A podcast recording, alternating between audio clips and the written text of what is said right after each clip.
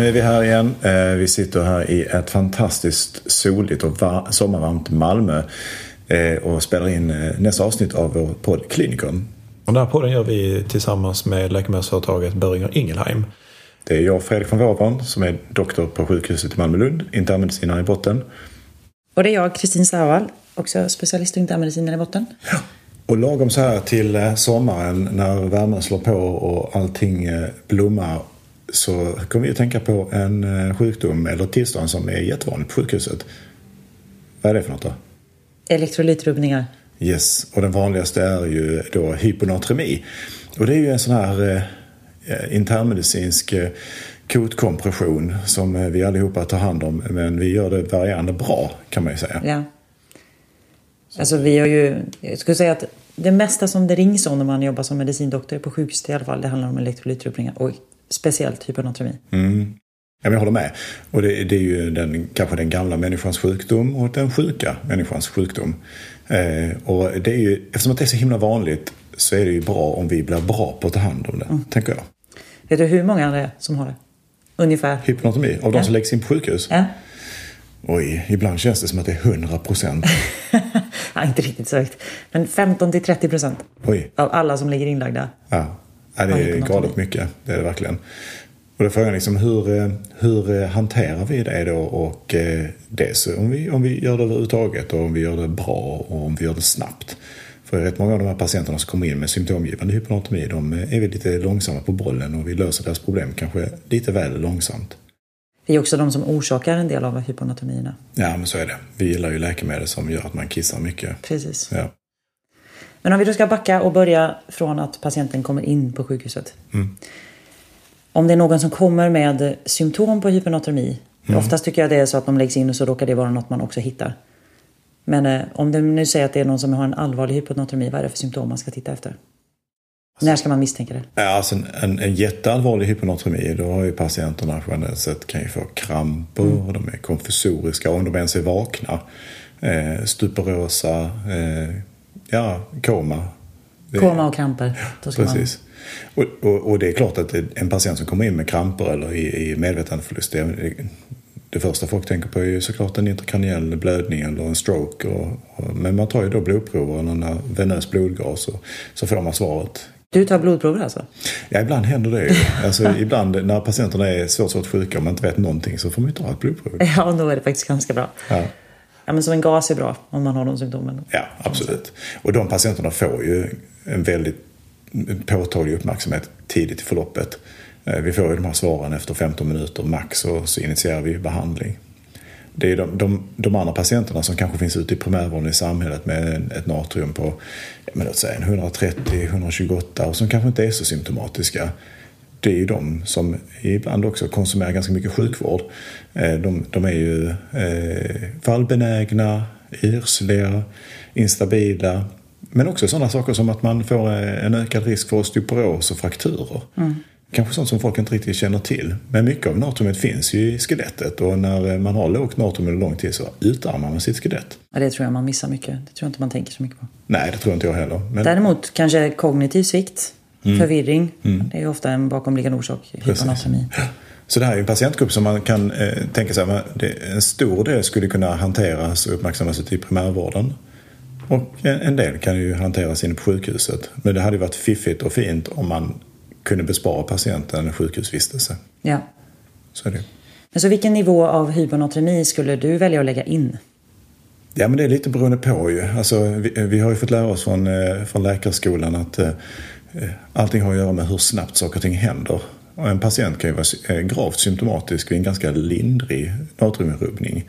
Eh, om vi nu tänker oss att det normala värdet är någonstans runt 140, 136-140 och att man sjunker till, ganska fort ner till en 127-126. Ja men då kanske man kommer in och är, är kognitivt påverkad och, och yrslig och konfabulatorisk och så. Och den patienten behöver ju läggas in såklart. Men sen finns det också patienter som är väsentligen opåverkade ner mot 110 i natrium.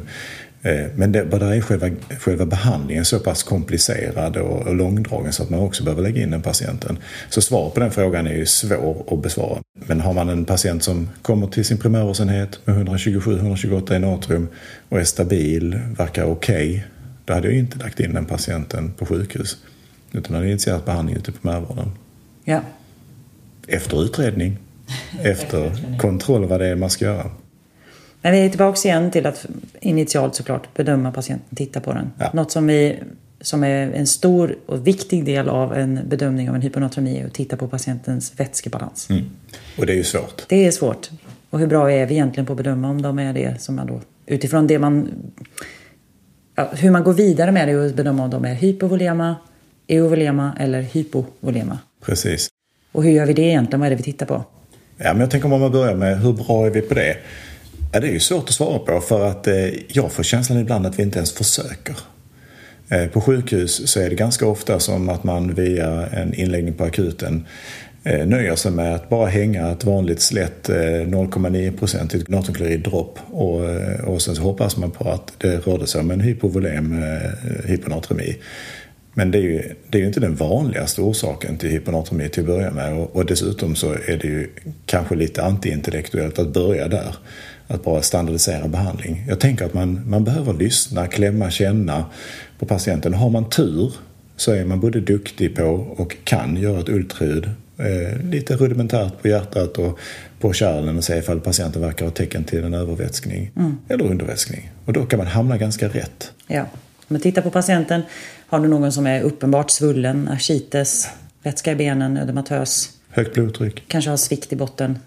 Ja, Tänker man kan, man. Och- gamla klassiska tecknet på att man kanske är övervätskad, att man har dilaterade jugularvener när man ligger i 45 graders vinkel. Mm. Sådana gamla tecken som man kunde på 1950-talet som vi har glömt bort idag. Ja.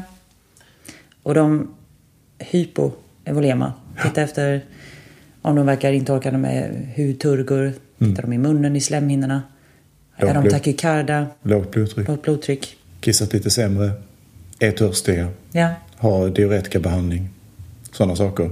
Där vi bygger bilden efterhand. Eh, Så, så det är viktigt för därför det definierar hur vi ska behandla patienten och också vad som kommer att hända när vi börjar behandla patienten. Men om du då har bedömt ungefär vad du tänker kring vätskebalans så tänker jag nästa steg att titta på är ju, som, för du kom in på det lite grann, det är att titta på läkemedel. Har de diuretika eller andra läkemedel som oftast ger hyponatremi? Som antidepressiva. Ja, precis. Så SSRI-preparat är ju gammalt klassiskt att man, att man eh, stör eh, vätskebalansen i kroppen med ADH-försättning och, och kontrollen av, av vatten, fritt vatten och, och natrium.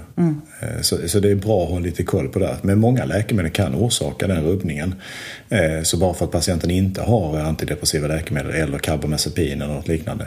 Nej, men det finns, även blodtrycksmedicin och liknande kan ju påverka det där. Så man, får, man får tänka brett. Och det är inte alla det alltid står uppgivet eller angivet om det är så att det är, är hyponatremi som en vanlig biverkan utan man ska tänka, finns det något nyinsatt läkemedel? Så är det med stor sannolikhet en bidragande orsak i alla fall. Precis. Och sen kan det ju ibland gömma sig någon annan tråkig sjukdom i patienten som orsakar den här rubbningen. Det är inte så ovanligt. Och, den eh, absolut vanligaste orsaken till till exempel då SIA det är ju att vi faktiskt inte riktigt vet varför det här händer. Det är någon övergående process eller en infektion eller något liknande men vi kan inte riktigt hitta varför. Nej. Det, mycket ska man ju, en del kan, ska man utreda men inte allt. Nej. Men eh, nu säger vi att vi har en, en påverkad patient eh, som vi väljer att lägga in. Mm. Det som alla är rädda för det är ju att man ska korrigera natriumet för snabbt. Mm. Och varför är man det? Ja, därför att det kan vara farligt. Ja. Nej, men, men eh, såklart, det fick vi ju också lära oss när vi gick i grundutbildningen på, på läkarutbildningen. Att risken för att man får det här pontina myelinolytiska syndromet med, med påverkan på hjärnan och att man kanske till och med blir eh, antingen förlamad eller locked in eller till och med dör. Eh, det är ju eh, en konsekvens som är helt eh, horribel och, och den ska vi försöka undvika det är ganska sällsynt att man får kliniskt, relevant, eh, kliniskt relevanta problem. Men vi behöver vara uppmärksamma på det.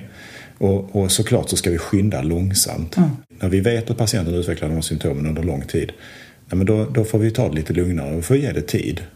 Eh, Men det betyder ju inte heller att vi inte ska behandla och att vi ska vara överdrivet försiktiga. Därför det är viktigt att korrigera tillbaka natriumet.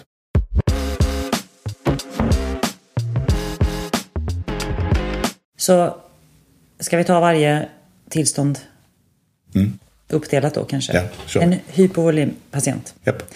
Då ska man ju såklart ge dem vätska. Men också viktigt att tänka på ifall de står på vätskedrivande. Att man också Jag tar bort det tar bort det. Ja.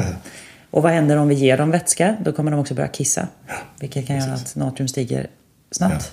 Ja, där tänker jag att man ska vara extra försiktig. Alltså, för att, eh, det kanske vi glömmer bort ibland eh, i vår iver att göra bra saker. Att vi fyller på med vätska. Och det som händer är ju att eh, helt plötsligt så, så kommer ADH-pådraget att släppa där. Därför att en hypovolem patient har ett väldigt påtagligt ADH-pådrag och försöker samla fritt vatten i kroppen. Men när man då fyller på med vatten så, så kommer det ADH-pådraget att avta och då kommer patienten börja kissa ordentligt. Mycket fritt vatten. Vilket får som konsekvens att den, koncentrationen av natrium i blodet ökar fort. Så om patienten börjar kissa mycket, då får man vara på sin vakt och får man kontrollera natrium lite tydligare. Och skulle det vara så att, att man kissar jättemycket, nej, men då är det kanske dags för Minirin. Eh, och se till så att eh, patienten eh, håller tillbaka lite av sitt vatten istället. Precis, häva effekten av det man har påbörjat. Ja, men nu, nu sa vi ju inte detta från början, men just det där med om det är akut eller kroniskt tillstånd. Är man osäker så ska man tolka det som att det är ett kroniskt tillstånd, eller att det har stått på under längre tid. Akut, då kan man tänka, det kan man ju se under vårdtid till exempel, att det var inom 48 timmar. Då kan man vara lite snabbare i korrigering. Precis. Men då kommer vi till det eolema. Mm. Hur ska man tänka där? Vad är det första man ska göra? Vad är det egentligen som händer? Är det så att vi saknar salt egentligen? Nej, men de flesta natriumrubbningar är ju faktiskt inte en saltrubbning utan Nej. en vattenrubbning. Det är ju sant egentligen för alla tre kategorier att det är, det är en eh, oförmåga att hantera fritt vatten i kroppen. Så att, att fylla på med salt i sig är ju egentligen inte lösningen utan eh, lösningen är ju att eh, hjälpa kroppen att korrigera hanteringen av fritt vatten. Och det är ju lite det som är vid en ovolem eh, hyponatremi som då traditionellt sett eh, ja, i största utsträckning eh, utgörs av eh, SIAD helt enkelt. Eller SOD, eh, Syndrome of Inappropriate ADH Secretion som det står för. Och där, där kan man ju säga att eh, som specialtillstånd, eh, det är ju ett ganska vanligt tillstånd. Och jag skulle säga, och slå lite ett slag för att, att eh, våga använda läkemedel eh, i, tidigt i förloppet med, med Vaptaner så att man inte behåller patienten på vätskekarens som annars är den traditionella behandlingen. Och, och är framgångsrik i, i vissa fall. Men det tar tid och det är jobbigt för patienten att inte få lov att dricka. Och sen är det också kanske lite naivt att tro att de, bara för att vi har kon, eh, korrigerat en rubbning på sjukhuset, att när patienten sen får lov att gå hem, att de skulle vara slaviskt följa en eh, ganska sträng vätskekarens på hemmaplan. Sällan det kommer att funka. Så jag tror nog att där behöver man vara lite modigare och använda de här läkemedlen som är väldigt, väldigt effektiva och inte alls så kostsamma som de var i början av behandlingarna. Och Vaptan är då en vasopressinantagonist. Mm, precis, så den påverkar ju receptorerna för ADH helt enkelt. Något som, har, som jag har erfarenhet av i alla fall när vi försöker behandla patienter med just eh, Vaptaner på sjukhus, det är att det är liksom lite osäkerhet kring hur mycket ska man ge dem, hur länge ska man behandla och ska det vara varje dag? Där gör alla lite olika, men egentligen är det så att de ska ha det varje dag. Ja, men jag tror, jag tror det här med att man började börjar experimentera tidigt med att eh, glesa ut behandlingstillfällena. Det, det var på grund av att när- när läkemedlen först kom så var de dyra, väldigt dyra. Och då, då eh, experimenterade man inom kåren lite och så att det faktiskt funkade hyfsat bra att ge kanske varannan eller var tredje dag ibland. Men om man ska följa det som studierna visar, det som faktiskt registreringarna, eh, eller som ligger till grund för registreringen av läkemedel, så, så är det varje dags behandling. Mm. Och, och doseringen är individuell. Vissa patienter behöver hög eh, dosering, upp mot 60 milligram. Och vissa patienter klarar sig på, på 7,5 milligram eller till och med lägre än så. Och längden på behandling, ja, det är helt beroende på vad det är som har orsakat. Har patienten en bakomliggande obehandlad cancersjukdom, sannolikt kommer man behöva läkemedelsbehandling under hela tiden man har den där cancersjukdomen. Ja. Och är det en infektion, då försvinner SIAden när infektionen har läkt.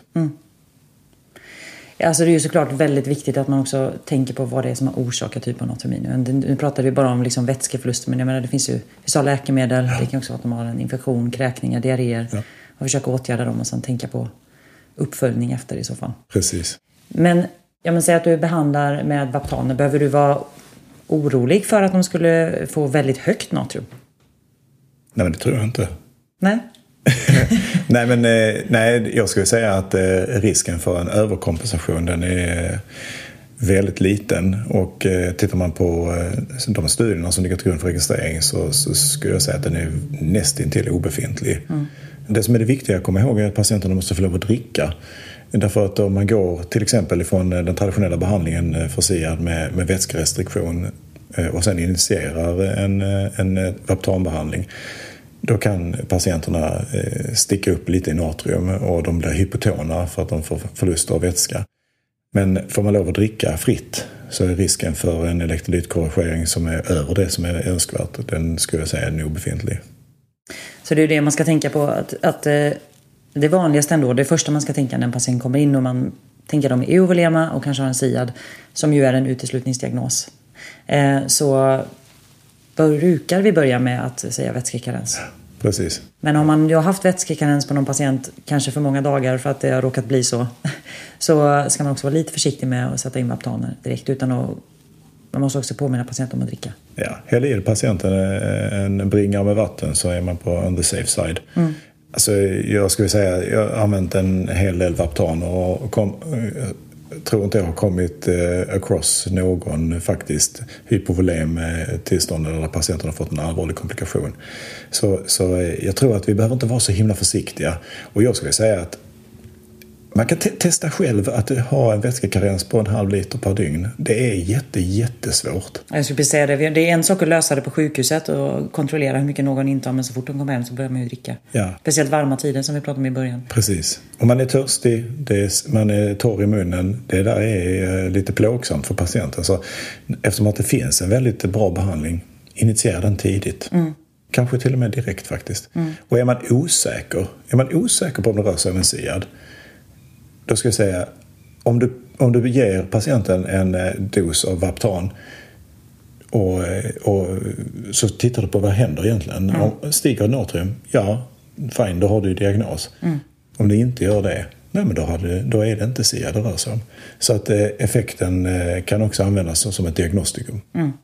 På samma sätt kan man ju också faktiskt använda sig av natriumklorid Ja, så om du ger det till en C-patient så kommer de generellt sett att sjunka i natrium. Ja. Eh, om man ger 0,9 procent i. Men en annan sak när det gäller natriumklorid som, som kanske också är en relevant sak det är ju eh, själva koncentrationen på natriumklorid. Mm. Där kan man säga att vi på sjukhuset, vi är ju förälskade i den här 0,9 procentaren. Men det går ju också ibland att höja koncentrationen om man är angelägen om att höja natriumvärdet snabbt. Eh, jag sa tidigare att det är sällan det är natrium i sig som är problemet. Men när natriumvärdet i sig orsakar väldigt mycket problem så finns det faktiskt en liten eh, rescue-behandling i att faktiskt ge mycket natrium för att på det sättet konstgjort höja natriumet för att undvika att patienten får allvarliga somatiska problem. Ja, och kommer de in med kramper eller koma så är det ju det man ska göra. Exakt. Så då får man ge 3 procentigt och ibland till och med kan man gå ännu högre till 4,5 eller 6 eller 9 procent.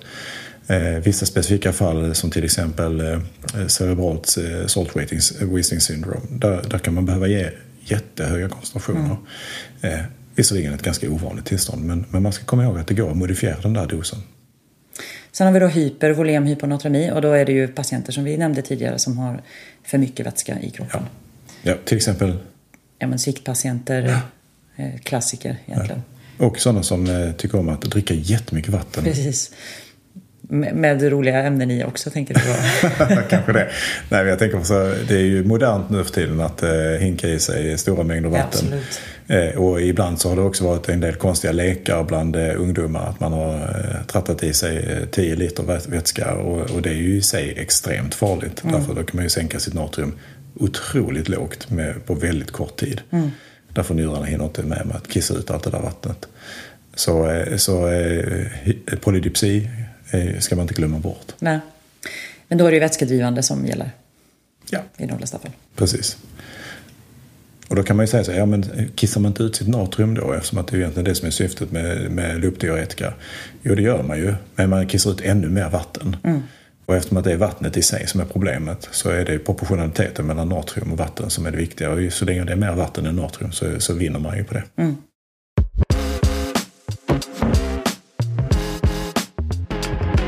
Ja, så nu vi, när vi nu pratar om det så låter det inte så komplicerat och ändå är detta en väldigt vanlig fråga när man eh, jobbar som eh, medicindoktor och får någon Precis. ringer på medicinluren eller konsultluren.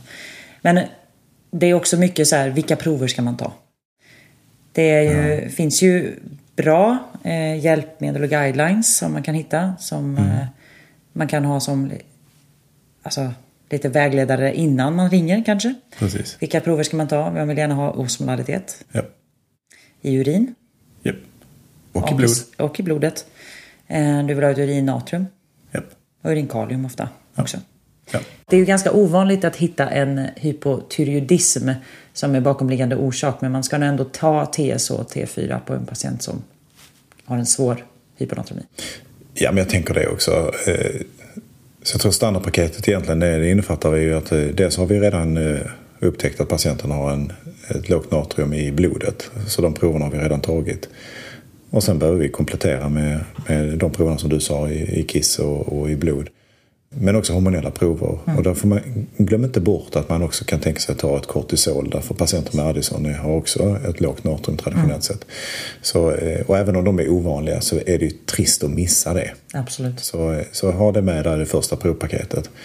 Det viktiga här är att när man ska ta de här urinosmolaliteterna, urinnatrium och kanske urinkalium också om man är, är, är extensiv i sin utredning. Gör det innan man börjar behandla med vätska. Precis. För sen kommer man att få problem att tolka de proverna om man börjar liksom tratta i patienten vätska. Och var uppmärksam på om patienten står på vätskedrivande. Precis. Kommer du ha ett högt urinnatrium? Kanske absolut. lite falskt högt. Ja, egentligen. sannolikt. Sen ska man också tänka på att det finns något som heter pseudohyponatremi. Natremi. Ja, precis. som man inte heller får glömma bort på typiskt diabetiker som kommer in med högt glukos. precis. Det är ju en annan osmolalitet hos de patienterna. Mm, precis. Ja, tidigare hade man också den eh, inkluderas de patienter som hade väldigt höga eh, triglycerider. eh, Men, eh, men det var en laboratoriemässig historia och nu med moderna analysmetoder så är den ju exkluderad så den behöver man inte tänka på. Men, men absolut att man får en, en, ett falskt lågt natrium med, med hyperglykemi. Men det finns det formler för som man kan räkna ut. Precis, ska man ha det i bakhuvudet så tjoff tjoff har man Precis. utslutit det. Mm. Så vad är egentligen vi har sagt här idag? Ja, men vi har sagt att ett, Var en doktor, gör en ordentlig bedömning av patienten. Är patienten normalvätskig, undervätskad, övervätskad? Gör ett försök i alla fall att, att komma på där. Använd jättegärna en, den där formen som finns, eller eh, algoritmen som finns på Endokrinföreningens hemsida och även som finns som ett fickkort där man kan få hjälp eh, på vägen när man ska tolka både patientens volymstatus och få tips på vad det skulle kunna röra sig om eh, när patienten har lågt eller högt urinnatrium eller lågt eller högt eh, urinosmolaritet. Titta på anamnes, Mm. bakomliggande sjukdomar och på läkemedelslistan. Precis. Och om det är så att patienten har SIAD, tänk tidigt på att sätta in farmakologisk behandling. Det är plågsamt för patienten att gå med eh, vätskerestriktion så att man blir torr i, i munnen och blir törstig. Sätt inte en massa eh, natriumklorid-dropp på patienter med SIAD. Initiera farmakologisk behandling tidigt. Vi vinner vårdtid och patienten blir piggare snabbare. Och så en sak till som vi inte har pratat om som är ganska vanlig. Det är det här med salta lite extra på maten eller ta natriumkloridtabletter. Hur bra är det egentligen?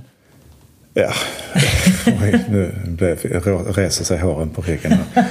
Men jag, eh, Natriumkloridtabletter kan man ju nej, typ det kan man hoppa lägga över. bort. Alltså. Ja. Ja, nej, men det där är ju... Det kommer inte fungera. Nej, nej. Strunt i det. Eh, Det känns kanske bra att göra någonting men det är helt meningslöst. Eh, Och dessutom om det är någon som tvekar där ute på om det här är fel så prova att ta de där saltkapslarna själv och känn ifall det är bra, eh, känns bra i munnen. Och dessutom om vetskapen att det inte har någon effekt alls. Så strunt i det. Ja. Och sen se till så att man eh, ställer rätt diagnos och, och hanterar bakomliggande sjukdom. Försök hitta orsaken istället. Precis. Så är det. Klart som korvspat. Eller hur? Hur lätt, så hur nu lätt när kan det det inte vara? är så här varmt och soligt i Malmö så tänk på att eh, inte dricka för mycket. Drick lagom. Eh, Vad då för någonting? Vatten. Kanske lite elektrolyter också. Precis. ja.